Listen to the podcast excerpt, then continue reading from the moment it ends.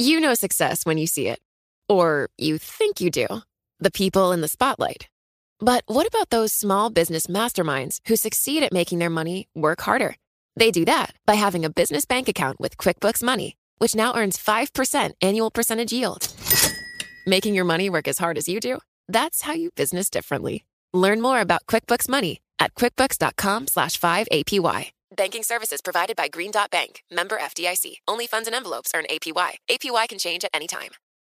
Collaborate for a greener future at the Bloomberg Green Festival, a groundbreaking celebration of the thinkers, doers, and innovators leading the way. From design and culture to technology, science, and entertainment. Hear from inspirational speakers and immerse yourself in climate solutions. July 10th through 13th in Seattle. Title sponsor Amazon. Official airline Alaska Airlines. Get 20% off using promo code Radio20 at BloombergLive.com slash Green Festival.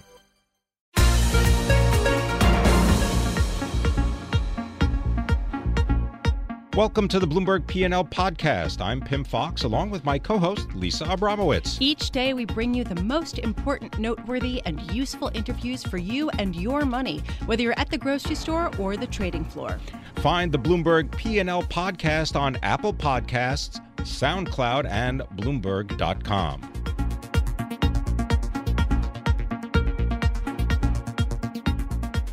And for details now and more details about what's going on in Iraq, uh, we want to bring in Julian Lee, oil strategist for Bloomberg First Word. And I encourage everyone to read his latest uh, column having to do with uh, tensions uh, with uh, Kurdish uh, separatists. And I'm just wondering, you know, Julian, great to have you with us. It, it's kind of difficult to even put the nomenclature of this correctly because Kurdistan has a regional government and it just voted for full independence, and yet Iraq's government doesn't want to have anything to do with this and now has launched an assault on the city of Kirkuk. I wonder if you could explain why this is relevant and, and what do you believe is going on behind the scenes? Okay, well, thank you for, for having me. I mean, it's, it's great to be on the show. Um, I think we have to, to sort of look at a little bit of history here. The city of Kirkuk has been disputed um, between the Kurdish uh, government and the government in Baghdad really since the fall of Saddam Hussein and has been a, uh, a, a disputed city long before that. Um, it's not in the Kurdish region of, of Iraq, it's just outside it, so it, it wasn't under uh, control of the Kurdish regional government. When uh, Iraqi forces fled northern Iraq in 2014 in the face of um, the insurgency from the so called Islamic State, the Kurds uh, moved in. Kurdish uh, forces moved in to protect Kirkuk, protect surrounding oil fields, and effectively established de facto control over the city of Kurdistan and over uh, neighboring oil fields, uh, a couple of which subsequently were uh, taken over and managed by uh, a Kurdish company. Now that uh, Islamic State has been kicked out of uh, northern Iraq, uh, the the federal government wants the city of Kirkuk and wants those oil fields back. Um, the the, Kur- the Kurdish referendum really has has thrown fuel on the fire um, because the Baghdad government doesn't want to see uh, Iraq split up, uh, and indeed, uh, nor do international governments, particularly those of, of Iraq's neighbors. So, how much of this, uh, Julian, is a purely economic issue? Who gets control over these oil fields, and how important are uh, these oil fields strategically? I think the issue is is certainly for, for Iraqis and for Kurds is much bigger than just control of oil. It is about national destiny and, and the shape of Iraq going forwards. The oil is undoubtedly important. It's we're not talking huge volumes in terms of uh, the the total production of Iraq itself. Most of Iraq's oil production uh, comes from the south, near the Persian Gulf. They're exporting something over three million barrels a day uh, from the Persian Gulf from northern Iraq, they're exporting about 600,000 barrels a day. So, you know, roughly a, a, fifth of what they're exporting from the south. But the reason that it's important uh, is that it's delivered by pipeline directly to an export terminal on uh, Turkey's Mediterranean coast. That makes it um, a very close source of supply for Mediterranean refiners. Uh, and that is very attractive to them. So the loss of this oil, or even a part of it, uh, would, I think, cause uh, a dislocation for Mediterranean refiners as they look to um, replace this Kurdish and northern Iraqi oil with supplies from elsewhere. And that's where I think the real importance lies. Add to that the fact that we seem to be in a situation again where Middle Eastern geopolitics and the threat of, of conflict, or indeed the actuality of conflict in oil producing countries in the Middle East, is starting to have an impact on prices. And what about the ability of Iraqi oil producers to get the product to market? Producers in the south of the country, in the north, who, who, well, yeah, no, the, the south is fine. Producers in the north have a big problem. Uh, the only way at the moment to get uh, oil out of uh, northern Iraq is through a Kurdish pipeline which runs from the northern end of the Kirkuk field, which Kurdistan has operated for a decade and a half. Um, and that runs up to the Turkish border uh, and then across Turkey to a terminal on, on Turkey's Mediterranean coast. That is the only way of getting oil out of northern Iraq yeah. in any significant quantity, whether that's Kurdish produced and controlled oil or oil that is produced and controlled by the national government. So everybody needs the pipeline to keep running. Julian, real quick, uh, I'm trying to get an understanding of why we're seeing oil prices rise on this news. Is it because of the threat of a wider conflict, or is it because this could potentially take uh, oil offline? I think it's it's that it could potentially take oil offline. It could take as much as 600,000 barrels a day. There doesn't seem to be uh, risk of the conflict spreading, although Turkey did threaten at the time of the referendum uh, that if, if Kurdistan went ahead with independence, it could and would close the pipeline. Julian Lee, thank you so much for joining us. And, and, your story was really terrific. I recommend everyone read it. Bloomberg.com slash gadfly. Julian Lee, oil strategist for Bloomberg First Word and a gadfly columnist.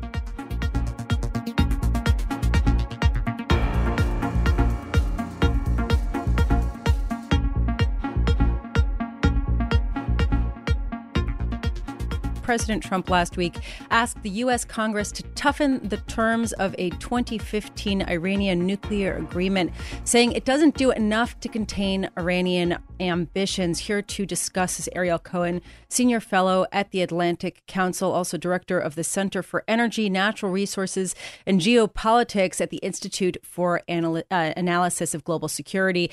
Ariel, thank you so much for joining us. Can we just go over what the main issues are that President Trump Trump is responding to and uh, how widely his uh, skepticism about this deal uh, really is is shared. First of all, uh, thank you for having me. First of all, President Trump is consistent. Uh, he criticized uh, the deal with Iran called JCPOA, the Obama era deal, because it is not a good deal for the United States. Uh, the deal allows Iran to continue uranium enrichment, uh, although this is uh, low enriched uranium that is used in medical uh, research and in uh, civilian um, power stations. But the capacity can be easily upgraded to um, create the uranium for nuclear weapons. Secondly, the deal does not stop Iranian development of ballistic uh, missiles including we get indications the development of ICBMs, intercontinental ballistic missiles in the longer term. Uh, thirdly, the deal does nothing to stop Iran uh, from interfering uh, throughout the Middle East. Uh, Iran is a major supporter of the brutal regime of Bashar al-Assad in Syria. It uh, interferes in Yemen. It effectively pursues policy of surrounding our ally Saudi Arabia, both uh, from the north. It supports Qatar. Uh, it supports Shia uh, minority inside Saudi. It supports uh, Shia majority in Bahrain and the Houthi rebels in Yemen. So both in terms of geopolitics, in terms of facts on the ground in the Middle East, and in terms of nuclear capability, the deal did not achieve U.S. strategic goals. And this is why Trump is not uh, scuppering it, but it is uh, the Trump administration is trying to push Iran to get to the negotiating table and to renegotiate the deal. Is there any evidence, uh, Ariel, that the strategy that the Trump administration is employing has ever worked? Uh, the strategy uh, has not been fully announced. Uh, I believe that decertifying Iran is a first step, but the strategy uh, has not been articulated. And if there is one, uh, they probably are not going to fully expose it uh, for public consumption. Uh, in a game with the Iranians, and I cracked Iran for decades, in the game with the Iranians, you don't show your cards, you keep your cards close to your chest. Iran is a place where the chess game was invented. Uh, granted, the Russians played the chess well, uh, but the Iranians are the original authors. They're tough negotiators. They've been in the area for over 3,000 years, uh, even before uh, the uh, introduction uh, of Islam occupation by the Arabs in the 7th century AD. so these guys built a huge empire that you remember from history clashed with ancient Greece and Rome and fought with Greece and Rome for over a thousand years. So these are masters of geopolitical games. We should not tell them what we're planning to do. Well, Ariel, I, I want to talk a little bit about the broader reaction to President Trump's moves. The European Union uh, is opposed to bringing uh, Iran back to the table and trying to renegotiate this. They're hoping that U.S. Congress keeps this nuclear agreement intact. I- am just wondering, you know, there has been talk that perhaps uh, taking a hard line could actually be advantageous for Russia. What's your take on how much political will there is to uh, really re- renegotiate this? Uh, the European uh, position, the Russian position, and the Chinese position are all going to be crucial uh, in the strategy the U.S. is pursuing. And of course, uh, just as in case of North Korea, we would much rather uh, achieve our strategic goals through negotiations and not through war uh, not through the use of force. Having said that, we still have a lot uh, of means short of the use of force, short of war, uh, including uh, banking and economic sanctions against terrorist organizations. Uh, and the Iranian Revolutionary Guard Corps, a mega terrorist organization that has an air force, uh, controls ballistic missiles of Iran, is developing the nuclear program and has presence all over the world. So it's much bigger than Al Qaeda ever was.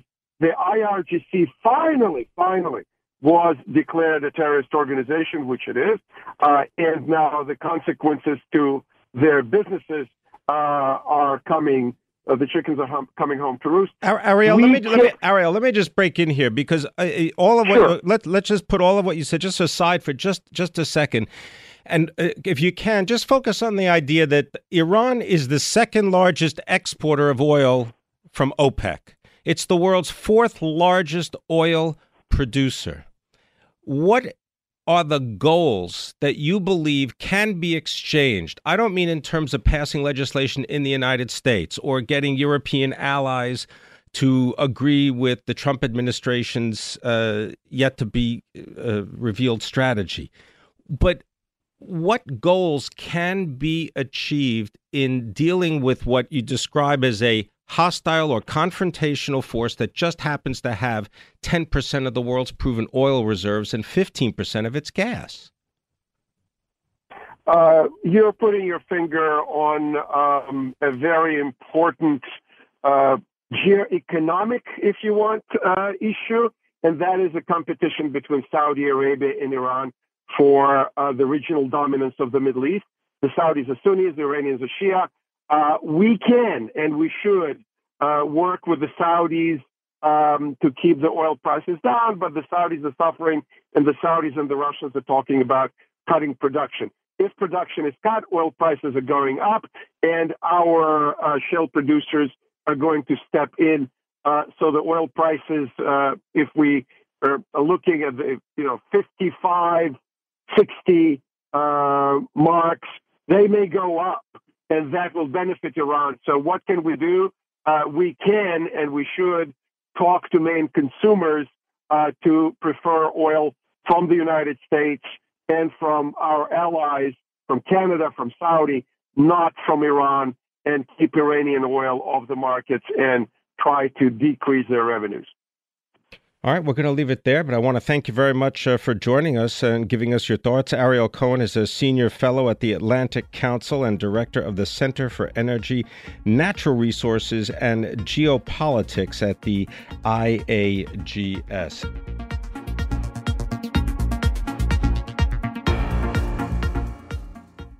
Hi, I'm Ron Kruszewski, Chairman and CEO of Stifel. Financial advisors, if you're not growing your practice, you're losing market share. Stifel is a growing entrepreneurial, advisor centric firm built for successful advisors like you. Imagine having the resources of the largest wirehouses and the support of the boutique shops, but none of the bureaucracy to get in the way of you serving your clients. At Stifel, it's your business, your book, your clients.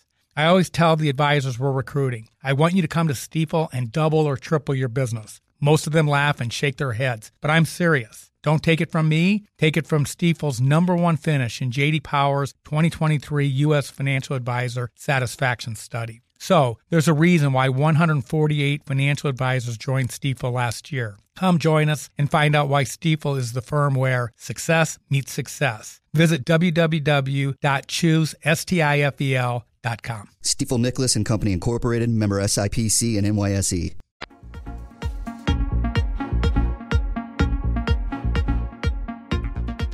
Well, where were you on October the 19th, 1987? Well, some people may not have been born by 1987, so therein lies the quandary when it comes time to at least remember Black Monday in 1987. So, here to help us do so is Matt Maley. He is managing director and equity strategist at Miller Tabak. He is on site at the Boston Convention and Exhibition Center. Of course, Boston, home to Bloomberg 1061, Boston Newburyport, and 1330 in Metro West and the South Shore. Uh, Matt Maley, uh, did you know that um, in 1980, 1987, the uh, federal the interest rate, the prevailing interest rate was like eight and three quarters of a percent, and a gallon of gasoline was 89 cents. 89 cents. Uh, heaven forbid. And then and the rates were ever that high. I mean, geez, I mean, you know, I'm old enough to remember them when they were in the teens. In, indeed, indeed. Thank you. Don't eh, don't encourage me. Um, uh, when you were driving your Ford Escort down to uh, you know the Salomon Brothers trading room, tell us a little bit about what it was like that day, and and what are some of the things that you have put together to explain what happened on October the 19th, 1987. Well, it was kind of a, a, perfect storm, and we had, uh, you know, the, the stock market had been going up for a long time, and uh, and and you remember, investors and, and managers alike uh, had all remembered the uh, it, back then had remembered the, the horrible bear market of the 1970s, and then of course they had all at least had some sort of a memory or, or, or learned very much from their parents of the Great Depression. So, geez, they were starting to get nervous uh, about this uh, uh, this this market having a big run, and you know, people on, in, in the institutional side were were were uh, buying portfolio insurance we've all heard about. Uh, but individual investors, again, uh, they also were worried because they had a lot of money in mutual funds. Then there was a third leg that a lot of people don't talk about, and that was uh, in the uh, takeover areas. I mean, Ivan Boesky and these guys were the big stars back then on Wall Street, and the takeover stocks were highly highly leveraged. And what happened, and, and a lot of people don't know, is, is that the real catalyst really came out of Washington D.C. when uh, uh, the Ways and Means Committee came out and decided they, well, at least they, they they floated a trial balloon about changing the tax, the way these uh, takeovers would, or the debt on these takeovers would be taxed. And uh, these leveraged risk arbitrage guys uh, all started getting some margin calls, started selling in an aggressive way, and that kind of started the uh, the the whole thing rolling. Well, you know, the the dominoes started falling after that. Matt, uh, your note is really tremendous. You also talk about that uh, people were worried about longer term interest rates rising, and they weren't as worried about the effect of rising yields and lower prices in their bond portfolios as much as they were about uh, potential takeover deals that would collapse due to tighter credit conditions. So, uh, really putting things into perspective. Matt, before we delve too far uh, into history lane, can you draw any parallels from that period to today? Are we sort of setting ourselves up for a similar type of crash, or do you think that that was really a confluence? Confluence of idiosyncratic events that will not be repeated today? Well, uh, I, I, yes and no, or uh, both is the way to put it. I guess on the one hand, yes. I do, I do not think that we could have uh, a, a one-day disaster like that. We have all the you know, circuit breakers, and and the Fed is is is uh, you know, I think you know all central banks are ready and willing to provide liquidity when when it is needed. Uh, so I think I, I'm very very very surprised. It would have to be some sort of a uh, you know huge black swan uh, uh, to cause a 20% or 30% move uh, in a, you know just in a day or two, uh, because a lot of people forget that it was actually about a 35% drop over several days if you, you all in. Uh, but uh, but at the same time, uh, we have a lot of uh, you know whether it be you know we heard a lot about these algos and these high frequency traders, and of course uh, in the ETFs, uh, these are all rules based uh, investors, and when the market goes to a certain thing, they're going to automatically buy. Well, that's we've we've seen that in a nice way uh, in the last couple of years, but the flip side can happen as well. So at some point, uh, we're going to have another bear market. Bear markets have not been outlawed. I'm do afraid. I am afraid that uh, it could be a, a again not a crash over a couple period a couple of days, but we could see a 20 or 25 percent move over just a few weeks, which is not something that people will like very much. Matt, there are not circuit breakers in certain bond markets. Do you think that they're more susceptible to a crash? Well, that that's certainly the thing. I mean, it was only just a, year ago, or a year and a half ago, I should say. The one of the things that you know, the real problem with with the decline in oil prices that took place in the latter half of 2015 and very early 2016 was the almost crash uh, in the high yield market. And uh, like you said, the, the no uh, no circuit breakers, liquidity can be very uh, small there. Uh, so when you get that kind of uh, forced selling, I mean, that's the whole thing. Is that crashes only take place because of forced selling, not because of actual fundamental issues. And when you get highly leveraged uh, uh, fixed income markets uh, and they start to, uh, you know, the bids disappear, uh, it could cause serious problems. There's no question. Matt, is there something about Friday trading and Monday trading that you can draw from history? Well, the one thing is, I mean, it, it, it's funny. It's it's it's that you know people on Fridays are worried about, geez, I won't be able to get to my money, or not get to my money, or get do a trade over you know for another couple of days. So sometimes they you know they panic a little bit on Fridays, and it's the same thing uh, uh, on Mondays. Is because over the weekend they start talking to each other. I mean, I literally, I mean, in 1987, that's kind of what happened. Uh, people started talking to each other and said, "Oh my gosh, the stock market was down 100 points." Back then, that was like unheard of, and people started panicking panicking and they started calling 1-800 mutual fund and redeeming their mutual funds. And so that's how the whole thing kind of started clicking in.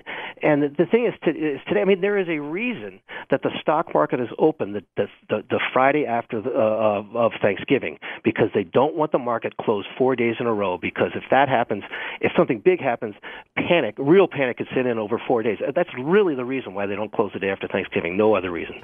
Matt Maley, thank you so much for joining us. Uh, truly a fascinating note and I recommend people read it. Matt Maley is a managing director and equity strategist at Miller Tabak and Company.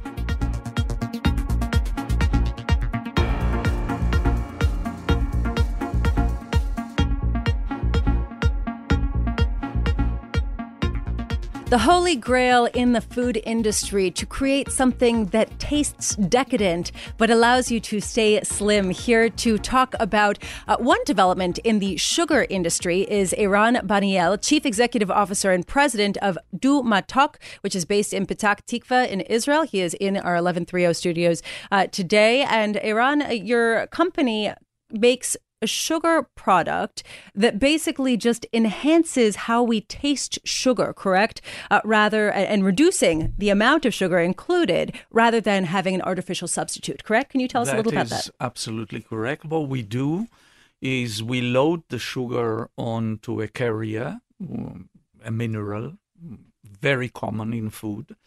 A tiny little bit of mineral is enough to carry a whole lot of sugar. And when those clusters of sweetness arrive at the receptors, they download the sugar at the receptors and cheating, if you wish, the receptors to report something which is mild sweeter than the amount of uh, sugar that you've put there. About a 40% reduction, I believe. At least that, that's, uh, is that for sugar consumption if this were introduced? Yes, you have here, I brought you uh, two examples. The jelly bellies are 50% sugar reduction, and the chocolate is 30%. Uh, just to show you, but we got complaint that the chocolate was still too sweet at 30% reduction. So we are continuing to reduce. You know, one big question about the science behind reducing sugar is that if your body is expecting and experiencing a certain sweetness, it prepares for the cal- calories that accompany it. Uh, in other words, if people eat something that is uh, calorie reduced, they may eat more afterwards to compensate for the lack of calories that they received for the amount of sugar. This is one uh, sort of complaint with artificial sweeteners. Uh, what have you found with respect to that? It's interesting that you say that. It's a, a wonderful question because what happens with our sugar is that sweetness is a teeny bit belated, but then lingers on. So you de- you really won't reach out for the next bite so fast because you really get a full sugary uh, uh, impression, taste and satisfaction. So it's actually a way to reduce even further the temptation to take too much. Uh, so it's a lingering story too. Give us an update on how far along you are in the, the commercialization of this. I know you raised what about eight, a little bit more than eight million dollars recently. Uh, you're announcing that. Where are you in the commercialization, and does this then go into the food service industry perhaps in addition to just in a direct retail way? We were very fortunate. We did very little PR or it was usually to say, hey, we got some money invested in us or something.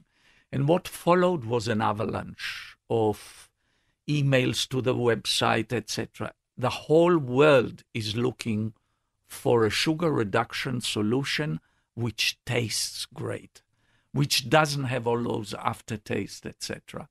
So what happened is wherever we had early success, like with chocolate, without naming names, because obviously I can't, but I wouldn't exaggerate, I think, if I say this startup from Israel is talking to over 60% of the sugar, uh, of the um, uh, chocolate industry in the world and I'm meaning all the big ones. Well, you have a big, you have an ex Nestle uh, Nespresso uh, executive as part of your executive team, I believe. That is true. So, how much more expensive is it to produce uh, these chemicals that have sugar on them that are uh, that, that are expressed as sweeter? I don't terribly uh, go for the expression chemicals because it sounds like oh, you know we are using a mineral, and the mineral is the most common mineral on Earth. Uh, I love I love this by the way. You know, everything that we have is chemicals, right? I mean, they're chemicals coursing through our bodies, but it has taken on a sort of negative connotation. So we'll call it a mineral. Okay, so mineral with sweetener on it. Yeah, yeah.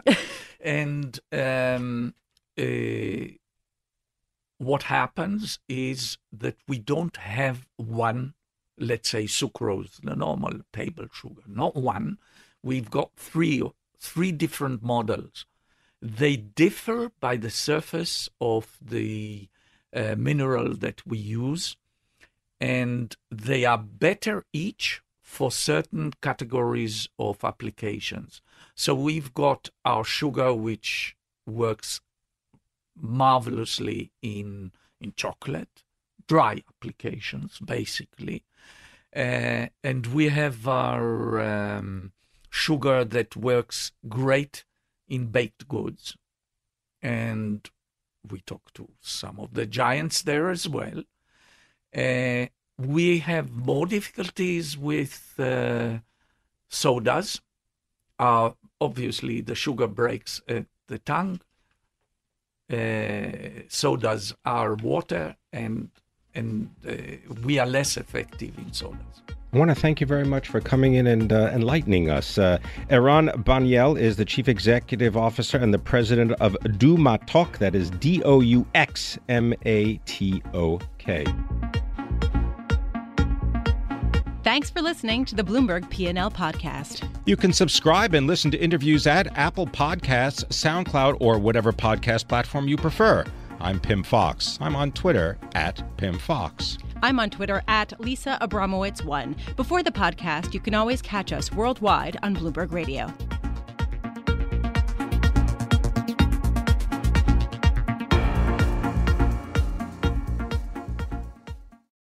Collaborate for a greener future at the Bloomberg Green Festival, a groundbreaking celebration of the thinkers, doers, and innovators leading the way, from design and culture to technology, science, and entertainment. Hear from inspirational speakers and immerse yourself in climate solutions. July 10th through 13th in Seattle. Title sponsor Amazon. Official airline Alaska Airlines. Get 20% off using promo code radio20 at bloomberglive.com slash green festival.